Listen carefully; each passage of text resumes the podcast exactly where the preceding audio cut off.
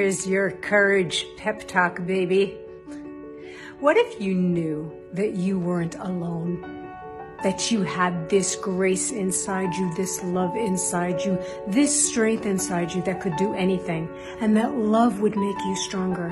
That doing the things you desire, doing the things you really want to do, is what's going to give you the courage to do the things you really want to do. Meaning, the more you do something you love, the stronger you get. The more that you follow your heart, the more that your heart kicks in with strength and vibration and energy and focus and resources like you've never known before. What if your desires are coming from something that is higher than you, your higher intelligence, your higher knowing, a higher spirit, whatever that is for you? It is. I'm a career and success coach, and I see this all the time that when people really listen to what they really want, that's where courage comes from. And that's where miracles come from. A better life than you could possibly imagine.